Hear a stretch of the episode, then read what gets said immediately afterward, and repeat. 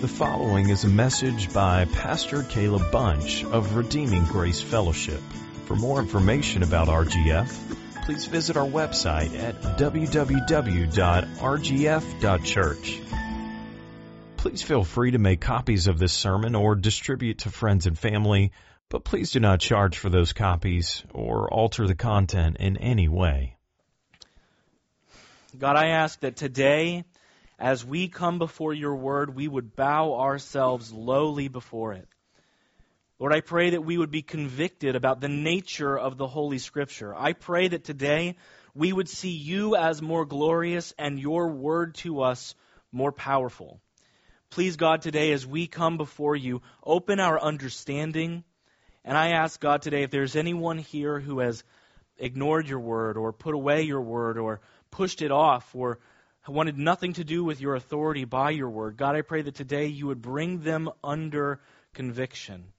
Open their understanding of who you are and what your word is. God, I pray for those of us who love your word that you would give us a deeper appreciation for it, that we would delight in it, and we would be joyful to receive it, that just like Ezekiel, we would consume it and be delighted in doing so. Lord, I pray for the sermon that you would give me words to say, that you would help me to be faithful and to be clear and to be compassionate towards the people who are hearing this morning. But Lord, I pray that you would do the work that I cannot in changing hearts and lives. In Jesus' name we pray. Amen. Says who? Says who? Now, this is one of the earliest arguments that my children have learned in their early lives. For example, when my daughter Petra tells my son Athanasius to do something, and he responds with the phrase, says who? In other words, he is questioning her right to make this demand of his life. It is a question of authority. Under whose authority are you making these claims, Petra? Although he doesn't know that vocabulary. And this is the question that Paul is going to address in our text this morning. Please open your Bibles to 2 Timothy chapter 3, starting in verse 16. Paul is writing now to his spiritual son, Timothy. He has been warning him, he has been pleading with him not to be like the false teachers who are rising up in the church at Ephesus. And he has systematically addressed various different forms of moral failings in the false teachers. Now he is going to dig deeper and address the root issue of their deviation. Why do we call it false teaching? Why do we not just call it a difference of opinion? The answer is found here in our text this morning. Please follow along as I read aloud 2 Timothy chapter 3 verses 16 and 17. All scripture is breathed out by God and profitable for teaching, for reproof, for correction, and for training in righteousness, that the man of God may be complete, equipped for every good work. This is a very simple, short text that is filled with glorious truth. So, our approach to this text is simply to divide it in two parts. First, we're going to consider the authority of Scripture, and secondly, we'll look at the utility of Scripture. One of the most important questions that any person needs to answer in their life is this Is the Bible the Word of God? If it is not the Word of God, then we can simply classify it as some kind of interesting literature. And maybe we could even call it a book of wisdom. But if it's just a bunch of stories about a bunch of people who lived a long time ago that are just like us, and has no in divine involvement or control in its writing, then we do not have to obey or listen to anything it says. We can simply stand over it like we're at a buffet and we can pick and choose the things that we like and everything we don't, just leave it behind. However, if the Bible is from the divine creator of the universe, then it is our responsibility to bow ourselves before it and place ourselves under its authority. If my, my daughter tells Athanasius, hey, you have to do this, and he says, says who? When Petra responds, Mommy and Daddy say so, then he is required to obey. It's not about the messenger, it's about the origin of the message itself. It is important to recognize that the authors of the Bible were fallen, imperfect men, just like us in this room, but they were led to write the scripture how? by the inspiration of the Holy Spirit. Paul explains it this way all scripture is it is breathed out by God. It finds its origin in God himself. Let's consider a few claims of some of the biblical authors. David, for example, is one of the most prolific writers of the Old Testament. 75 of the 150 Psalms are from him, and maybe more that we're not sure who they belong to. David wrote many psalms, and it says about him, he says these words in 2 Samuel chapter 23, verses 2 and 3. It says, he says this, The Spirit of the Lord speaks by me. His word is on my tongue. The God of Israel has spoken. The rock of Israel has said to me. And he continues on. In other words, he is declaring my authority as king has nothing to do with me. It has nothing to do with my defeat of Goliath. It has nothing to do with even my anointing by Samuel. Everything that I am saying that is of value to you right now is because it comes from a higher authority than me. It comes from God himself. David attributes his writings to the Father. He makes it very clear that those words come from not a temporal throne in Jerusalem, but the eternal throne of the universe. And Jesus confirmed that David spoke by the Holy Spirit. Consider Jesus' words in Matthew 12, verse 36, when he said, David himself, in the Holy Spirit, declared. What does that mean? It means that David is speaking not of his own authority, but of the authority of God himself. He cannot speak inaccurately if it is the Spirit speaking through him. Then we see later in that verse that he quotes from Psalm 110. By saying this, Jesus acknowledged that David was not developing these thoughts out of his own mind. Rather, these words were given to him to speak. This is not only true of David, but it's true of all of the authors of Scripture. All Scripture is breathed out by God.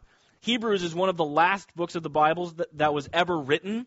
And it says in chapter 1, verses 1 and 2 Long ago, at many times and in many ways, God spoke to our fathers. God spoke to our fathers. It is the word of God coming to our fathers. How? By the prophets. What do we have in our Old Testament? The writings of the prophets. But in these last days, he has spoken to us by his Son, whom he appointed the heir of all things, through whom he also created the world.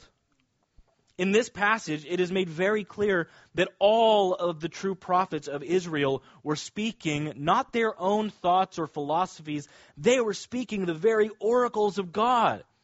However, this shouldn't surprise us considering that over 3,800 times the prophets in the Old Testament point their authorship to God Himself. Perhaps the most commonly stated phrase in the Old Testament is this little one right here Thus says the Lord. Or many other times there's this little tag. This is the word of the Lord. That was to say, this doesn't come from me, guys. I'm just the messenger. Oftentimes, people hated the messenger because they hated the origin of the message. Later in Hebrews chapter 3, verse 7, the author of the book clearly states that his letter is to be considered equal to the voice of the Holy Spirit. Listen to what he says. Therefore, as the Holy Spirit says, today if you hear his voice, and he continues. In other words, get what he's saying as the Holy Spirit says today if you hear his voice. Who's going to hear his voice? This is a letter that was written down. He's saying if you're reading these words, you are hearing the voice of the Holy Spirit.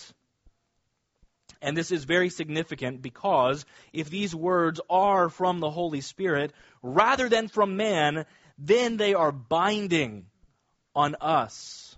They are binding on mankind. So, how did this happen?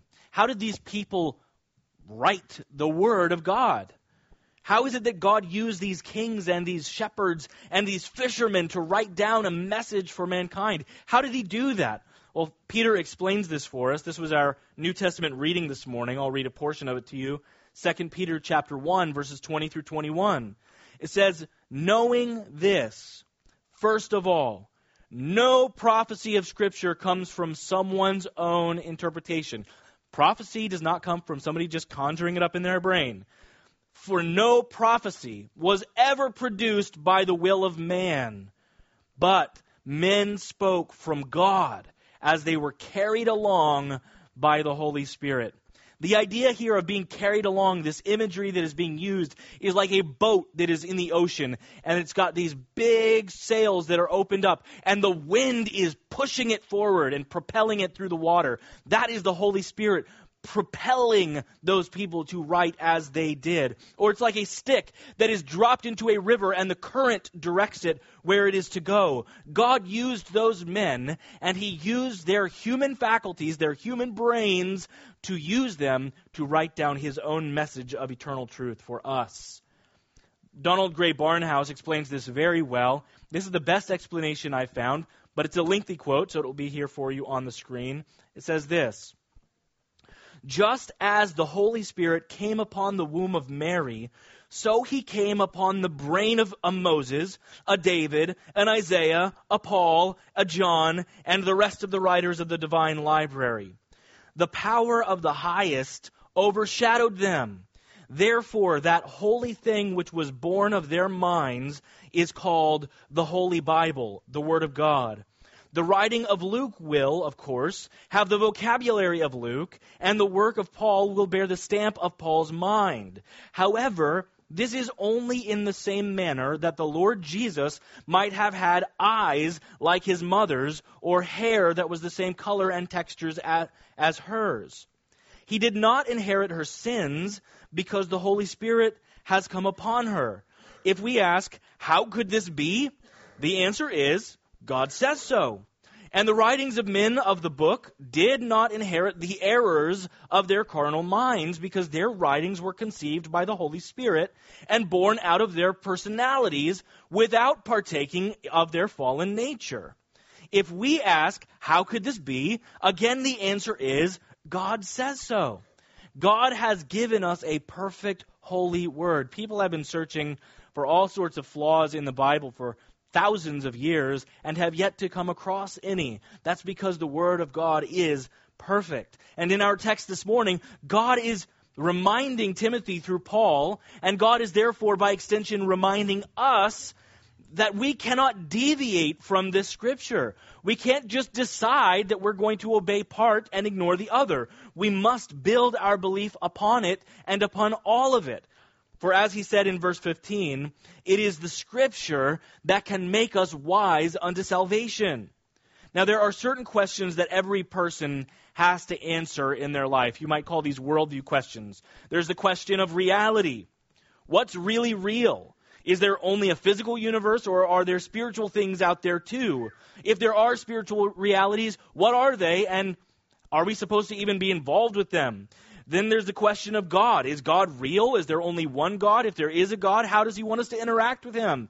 Question, the, the third thing that we could see here is the question of the nature of man. Are we just highly evolved apes? Are we sleeping gods, sleeping deities? Are we highly complex machines? Or are we actually made in the image of God himself?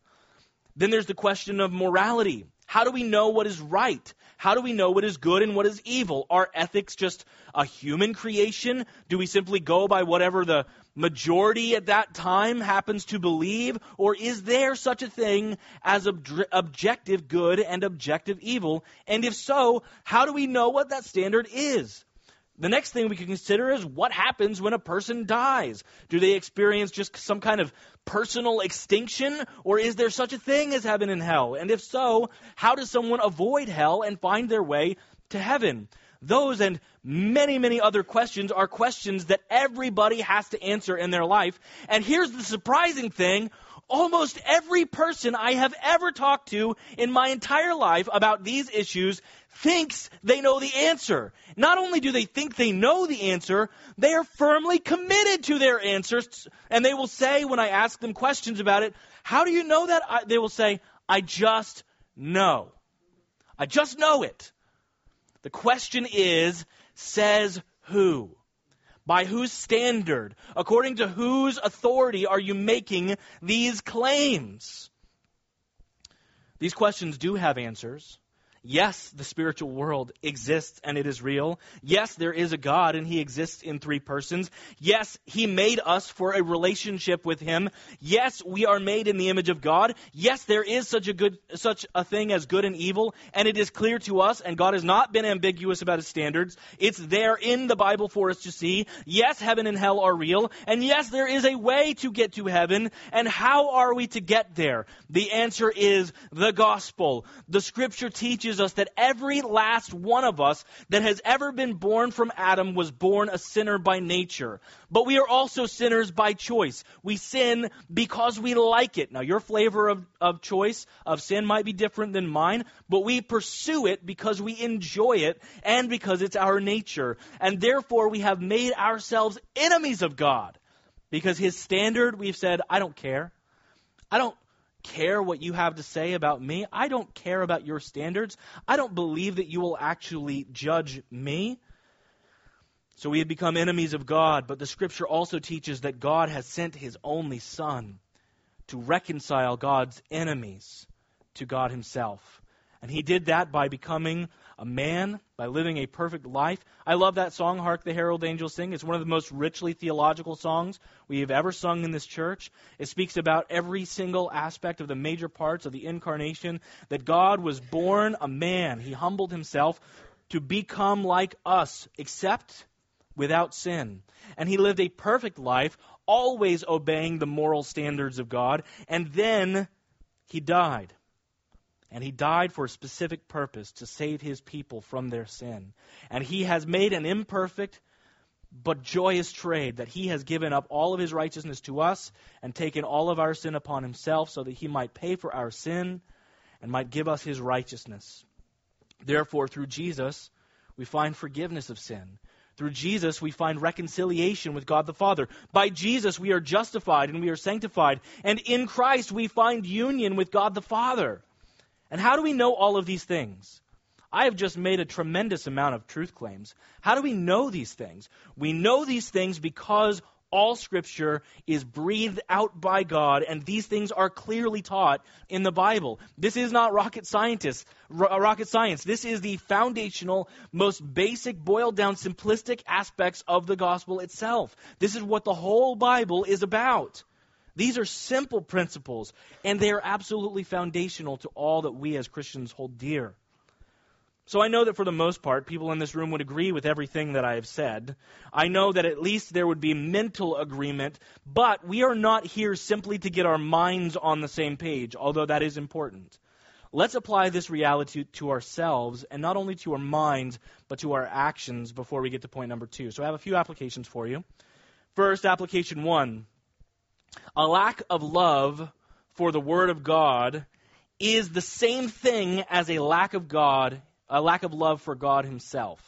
If you fail to love God's Word, you are failing to love God. Or to state it positively, if you really love Him, you should care about what He said to you. We should be hungry to know more about Him and to understand Him and to become more like Him by seeing what He's like in the Word. Let's say you receive a stack of mail this week. If you're anything like me, they, like Christmas season, your mailbox just fills up with tons and tons and tons of stuff. So let's say that you go to your mail, mailbox tomorrow morning and you look inside and you see that in there there are three bills, there's seven advertisements, there's 15 of these pamphlets full of coupons, and this huge pile of stuff, and then there's one personal letter from your best friend. Now, what are you going to do with that pile of stuff? Are you an insane person? Of course, you're going to open the letter from your best friend and you're going to examine it and you're going to want to know what's going on in their life. But when we come to the Word of God, we don't treat it like that most days. We fill our time with all of the superfluous things. We put our bills, our business first. We take all the entertainment next, and then whatever else beyond that, all those coupons, all that fluff, we fill our days with those things instead of going to the well of life itself, to coming to the Word of God that presents God to us. Are you hungry for the Word? Do you just desire to squeeze it into your day wherever you have an opportunity? Do you just desire God Himself? The reason that we should love the Word is because we enjoy Him. The Word of God is breathed out by Him. He doesn't waste words. God doesn't say things trivially or arbitrarily. He speaks exactly what He wants us to know. Nothing here is superfluous. Nothing here is unimportant. So we need to be people of the book. If we say we are people of God, we should listen to what He has to say to us. Application two How do we come to the Bible? We must approach it humbly. The Bible is not a self help book. I was at Barnes and Noble recently, and I went through. They had the self help section, and I was just curious. I was like, I, I don't know if I've actually ever read a self help book, so I was curious, what are all these things about? And I just kind of glanced through all the titles and kind of looked at a few of them and was just shocked to see there's just a lot of empty fluff here. You know, the, the amazing thing is, it's the one of the larger sections of Barnes and Noble. And as I was looking through all of these things, I was interested in the fact that all of these things could potentially help you be a little bit more capable of getting your work done quickly. They, they, they might make you a little bit thinner, but ultimately, all of these things are of quite limited value. And as I was looking at these things, I was just reminded of the fact that the Word of God is not like empty calories for your brain. It is life. It gives you truth and life, and it tells you everything that you know, need to know about life and godliness. We are called as Christians to lay down our lives as a living sacrifice, and we will say often that to be a believer in Jesus means that we are laying down our entire selves for God. Yet, are we willing to pick up the Word of God and bow our heart before it and say, God, show me what I need to know? Show me who you are. Show me how I need to change. So when you pick up your Bible, it shouldn't just be for some kind of little pick me up encouragement. Although, if you read the Bible correctly, then it will be encouraging to you. We should come to God's Word to meet Him there. We should come to God's Word in such a way that we look at those pages and we are filled with the wondrous glory of God Himself. And when it informs us about how we should think or how we should live, our response should not be, I'm doing pretty good. Our response should be, Yes, Lord. Yes, I desire to serve you. Show me how I can be a better servant for you. I will no longer be conformed to the pattern of this world. I will rather be transformed by the renewal of my mind. That is how we should come to the Word of God. Application three the Bible is the final arbiter in all disputes. Let's remember the context in which Paul is speaking these words he is writing to Timothy and he is saying to him, there are a lot of false teachers that have found their way into the church at Ephesus. What are they doing there? How did they get so far away? It's because they have deviated from the scripture. They are making claims about God and about the Christian life that do not align themselves with the Bible. Brothers and sisters, every day for the rest of your life, most likely, you are going to encounter people who are wrong. Surprise! That's going to happen. You are going to encounter people that do not understand who God is. You are going to encounter people that do not comprehend the gospel. The overwhelming majority of people do not know Christ. And even within the church, even within the people who do know Jesus Christ, there are many who are mistaken and have various understandings and misunderstandings about what the Bible actually teaches. And as a matter of fact, it is highly probable that you and I have stuff wrong as well. In fact, I am willing to say to you, I am 100% certain that I have misunderstandings about the Bible. I just don't know what they are yet. And as I come to understand them, I pray that God would give me the humility to make those changes as I arrive at those conclusions. But you and I have things wrong as well. So when there's a question about the Christian life or about the nature of God, what is right, what is true, especially concerning the things of God, you should come to that question with your Bible open. It is not just a debate about who has a superior intellect. It is not just trying to cram your beliefs down the throat of another person. You are coming with them, both bowing yourself before the maker of the universe and saying, Please show me who you are. And the way he will show you is right here. In our country, if you have a dispute with somebody, you can, you can go to court. I hope you don't do that regularly. We have a litigious enough society as it is. But if there is a dispute, you can go to court, and let's say you get a verdict that you don't like or you don't agree with. you have the right in our country to appeal to a higher court. And you can continue appealing till you get through the circuit courts, and you finally arrive at the final court, which is the Supreme Court. And once that Supreme Court has made a ruling, one way or the other, there is no higher authority to which you can appeal. That is the end of the line. They say yes or no, and that is it. They are the ones who are the final arbiters in our country of the ultimate application of the law. In our lives, or in our Christian involvement, or in our church, what we have to understand is that in the same manner, the Bible has the final say on every last issue pertaining to life and godliness. The false teachers in Ephesus were basically disregarding the Bible, and they were saying, you know what? My teaching is basically superior to that. Let's just do a very quick history lesson. One of the most dangerous things about one of the largest false churches in the world, the Roman Catholic Church, is that they have elevated the role of the authority of the Pope and the priesthood above that of Scripture.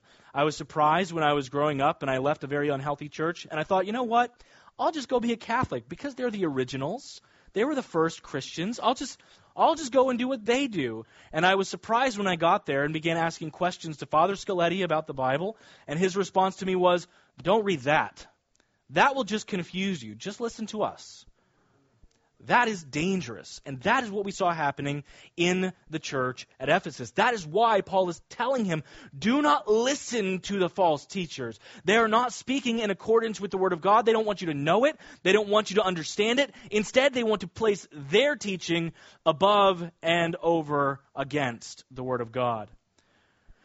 So when there's a difference of understanding, the proper approach is not to puff yourself up with a view of yourself being superior it's ungodly to simply just try to destroy another person and try to prove yourself and prove that you're correct. Instead, the proper approach to any kind of disagreement about what God is like or what we are to do as believers is to lovingly and humbly approach one another with the Bible open and see what God says about the issue. Which leads us now nicely into our second point for this morning, which is this the utility of Scripture. So far, we've seen that the Bible is authoritative because of the nature of its author. But what is its purpose? Why did God give us this Bible?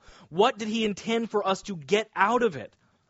Although this is a short statement by Paul, and it is by no mean, means intended to be exhaustive, he does reveal five very specific purposes for which God gave His Word. And we're going to focus in on those for the remainder of our time today. Paul says, all scripture is breathed out by God and is profitable. This word profitable is interesting. It means it's useful to you or serviceable.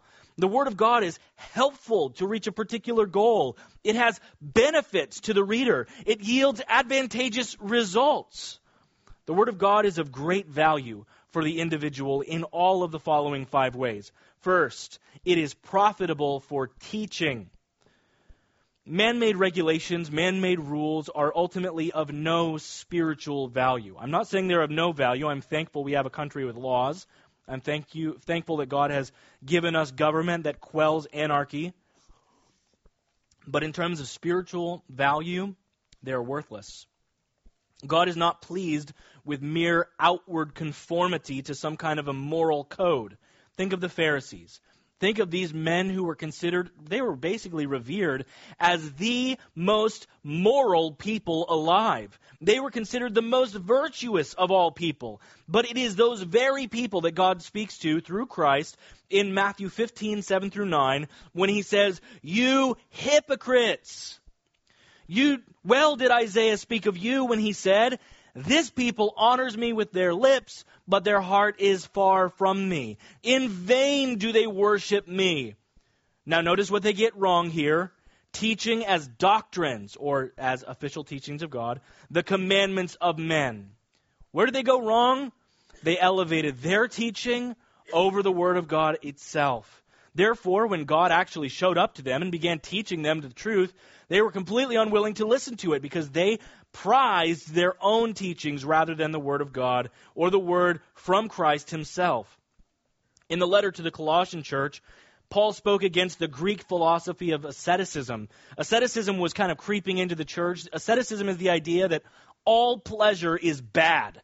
Enjoyment in this life is evil and sinful. And God is not happy if you're happy. God wants you to be unhappy. And so this idea that God just wants you to experience trial and suffering and never enjoy life was starting to creep into the church. And this false teaching was sneaking in. So Paul responds to that in Colossians 2 20 through 23 and says, If with Christ you died to the elemental spirits of the world, why, as if you were still alive in the world, do you submit to regulations?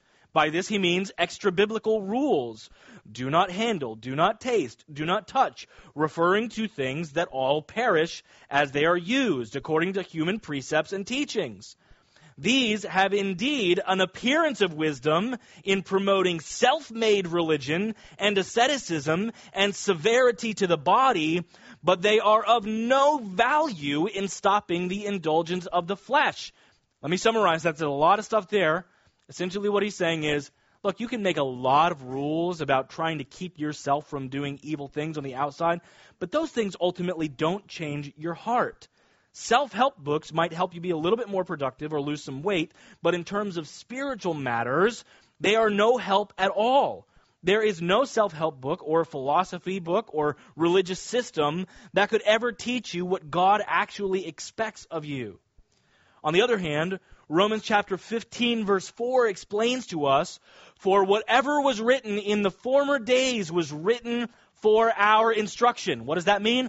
For our teaching, that through endurance and through the encouragement of the scriptures, we might have hope. It is the Bible that was written for our instruction. That is to say, that it is the Scripture that is able to teach us everything that we need to know about life and godliness.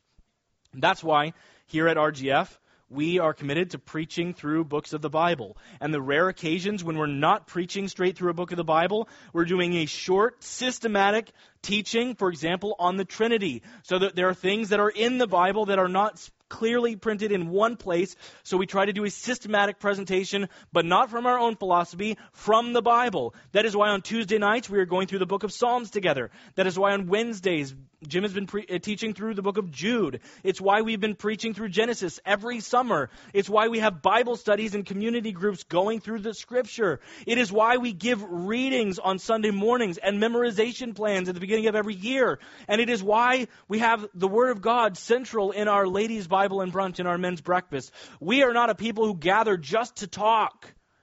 We're here to speak the Word of God. If I came up here and told you a bunch of fun stories, you would walk away probably happy, but completely with no value. I have nothing to give you but the Word of God. I have nothing of value to say other than the Word of God. It is God's Word that is able to teach us about who God is, and by reflection, who we are as His creation. Here's a second thing that we see as profitable the word is also profitable for reproof. This is a fun word. We don't use this word very much in our modern conversation. And in fact, most of the time, I think we use it wrong. It literally means the process by which something that is in darkness comes to light. That's a cool word. I like it. Paul is using this word to speak about how God will shine a light into your heart to see what is there.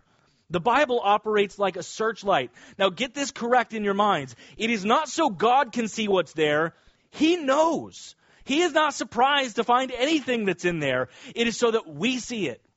Because we have many things in our lives that are hidden in darkness.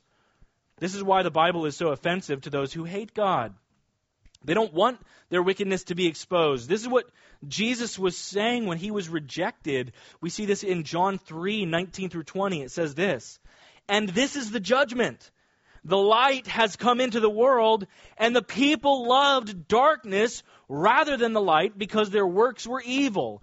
For everyone who does wicked things hates the light and does not come to the light, lest his works should be exposed. We like our sin. We like to cover it up. We don't want it to be exposed. Jesus is the light of the world that comes and shines a light on the darkness, and every verse of the Word of God is pointing to Him. That is why the Bible is capable of shining like a spotlight into our hearts and finding every wickedness and exposing it so that it can be brought to the light and dealt with appropriately. Many of you have probably heard of Voltaire, the French philosopher. And if you read his writings, I've read a a few, this man built his entire philosophy on the idea that there is no God. And he hated the idea that God would know us. He hated the idea of God at all. In fact, the way that he went about trying to undermine God was by undermining the Word of God. And one of the things that he said in 1771 is, quote, another century and there will not be a single Bible on earth. 1771, he said that. Almost exactly 100 years later, Robert Ingersoll, which is a famous American philosopher and writer and, and, um, and a professor, he was called the great agnostic. I'll give you three guesses why. Uh, he hated God and he hated the idea of God, and he began to try to undermine the belief of God by writing against the Word of God. And he said in 1871, a hundred years after Voltaire, he said, In 25 years, the Bible will be a forgotten book. Kings and presidents and emperors all throughout history have outlawed the Bible many times over. In fact, around the world today, there are 50 countries where the Bible is either illegal or very restricted. And those 50 countries represent well over 50% of the population of our globe. Yet the Word of God continues to be the most translated, the most printed, and most read book in the history of the world. It is an offense to those people who come to the Word of God and it shines a light on them and they want to keep their sin. But to those who are being saved, when that light hits that sin, our desire is to take it to the cross and say, Jesus paid it all. This is no longer mine. I give it up and I will live for you. Take this, Lord. I thank you that you have paid for it. Help me to live in a way that honors you. Here's the third way that the Word of God is profitable it is profitable for correction. After exposing wrong thinking and exposing wickedness in our lives, the Bible also teaches us how to change. The gospel not only saves us, but it transforms us. If you are in Christ, you're a new creation. Behold, the old is gone, the new has come. It causes us to love God. It causes us to pursue Him. It causes us to desire to be like Him. And as the Word of God reveals what God is like, it teaches us what to put off. Over and over, we see this phrase in the New Testament to put off these deeds. And then, fourthly, the Word of God is also profitable for training in righteousness. The Christian life is not only about putting off things, it's also about putting on attitudes and actions that accord with Christ Himself. It's also about right thinking and right actions. Paul uses a metaphor here of training. It's important to say this is very unlike the Greek word that he used for training earlier when he talked about an athlete, an athlete who would go out and they would practice their, their sport. Here he's not speaking about athletic training. Here he's using a word that literally means the way that you train up children. He is using something here that carries with it the idea of producing godly habits. As a parent of four kids, I am in the business of helping my children every day to develop habits that, Lord willing, will last a lifetime and will help them in their lives. I teach them simple things like brushing their teeth. I teach them things about getting along and about not being lazy. I am teaching Asaph to be diligent in his schoolwork. Or even on a very, very simple, basic level, I'm trying to teach Mordecai how to walk. And it's really fun because he's actually learning it. And he'll use that for the rest of his days, Lord willing. I am trying to guide them to a point of maturity. I am beyond just simple habits, I'm also in the business of daily correcting them.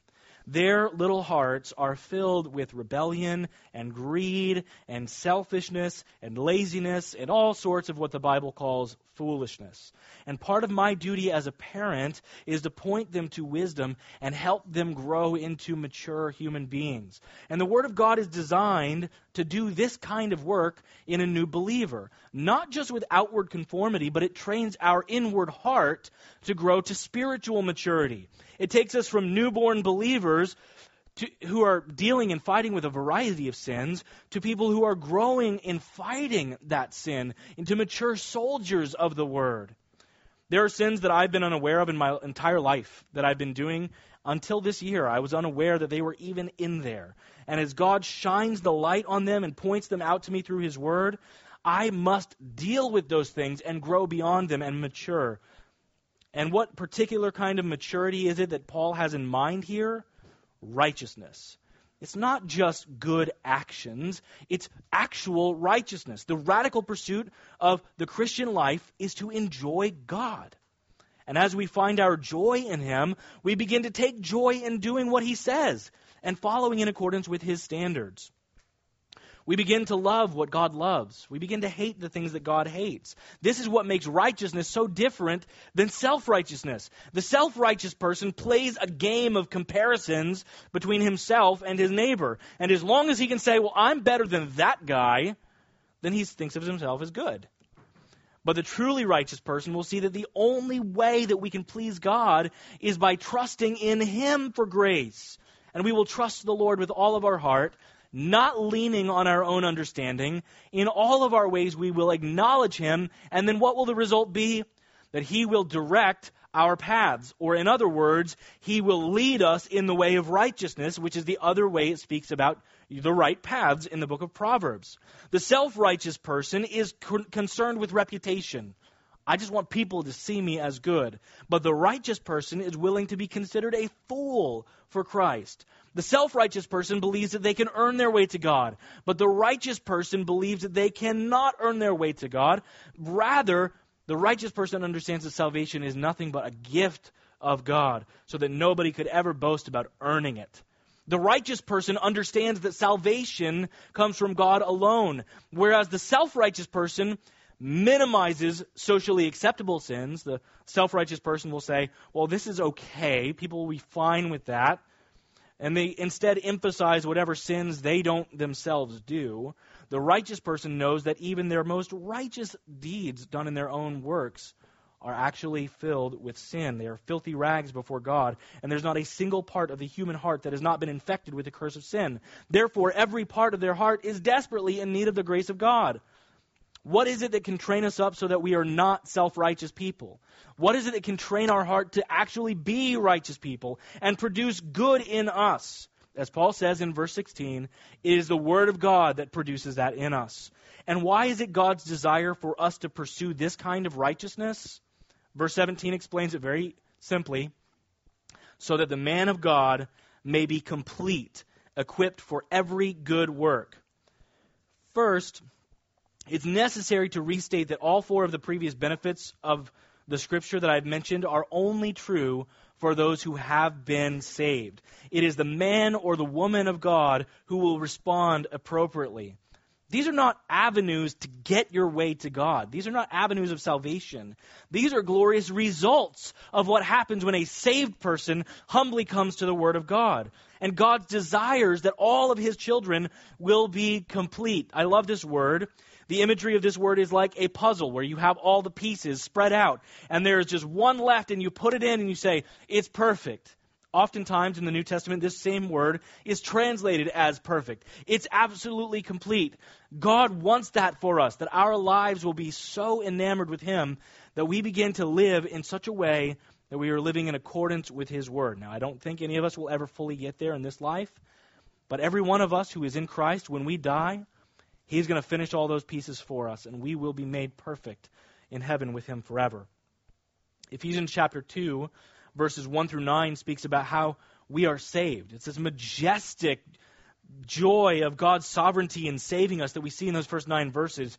And it makes it abundantly clear that salvation is all of God. It is His sovereign work in our lives. But when we get to verse 10, he concludes the thought this way for we are his workmanship, created in Christ Jesus for good works, which God prepared beforehand that we should walk in them. God has foreordained that we should walk in a very particular way, and He desires that our days would be filled with good works. Christian, are you maturing? Are you living a life where you are growing abundantly in outworking of good? Are you becoming more like Christ? One of the ways that we get there is by regularly and faithfully coming before the Word of God. So allow me to close with these two very simple final applications. First, faithfully read the Bible. We have the amazing privilege to have the Word of God printed and accessible and affordable. And if you don't have a Bible, talk to me, I'll get you one We have this in our own hands. You don't know how precious that is in all of history, that we have this and we can legally read it. There's literally no excuse for us to fail to have a regular intake of the Word of God. So read it every day. Find a pattern of reading it. Have some kind of a goal in mind, reading through a book or through a part of the Bible. Listen to the Bible on your phone. Listen to it in your car while you're in traffic. That's a good way to redeem the time.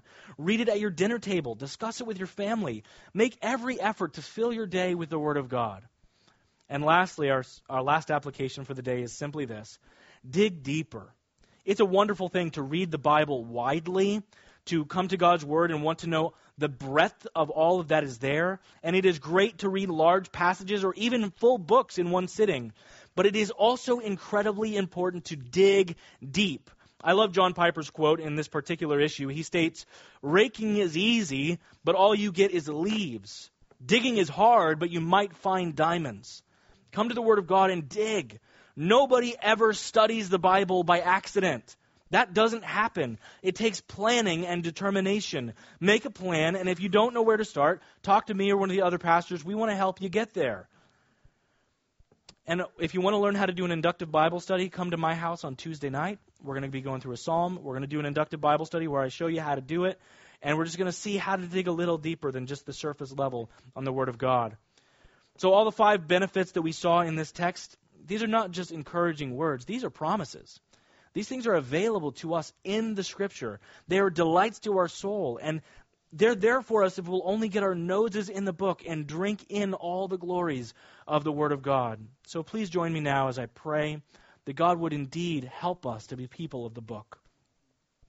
Our God in heaven, Lord, I pray that we would be in awe of your kindness and your love and your mercy, that you have cared for us to reveal who you are, that you have not been silent, that you have made it evident who you are. Lord, I thank you that you sent your Son to die on the cross that we might be saved. And Lord, I thank you that you have given us your word so that we might know all about it. We might know everything that we need to know about who you are and who we are, and that we might know the gospel. God, I pray that we would be people who love your word, and that we would dig deeply into your word, and that we would delight in it. Please, God, change us, transform us where there is any laziness or apathy or refusal to be in the word. Please give us just a great delight to be there filling our minds and our heart with it. And Lord, I pray that doing so, you would change us. You would make us more like Christ. In His name we pray. Amen. Amen. Um, Jake's going to come forward. He's going to share the announcement with us, uh, with us here in a moment. Um, but I want to make sure I get an opportunity to do this before I sit down. Uh, this morning we were led in music, in, in musical worship by Christoph. This was his first time doing it for us, and he did a great job. Just want to encourage him. Thank you, Christoph please make sure that you speak to him and encourage him. And uh, Lord willing, we'll see him here again, leading us once again. Thank you, Christoph.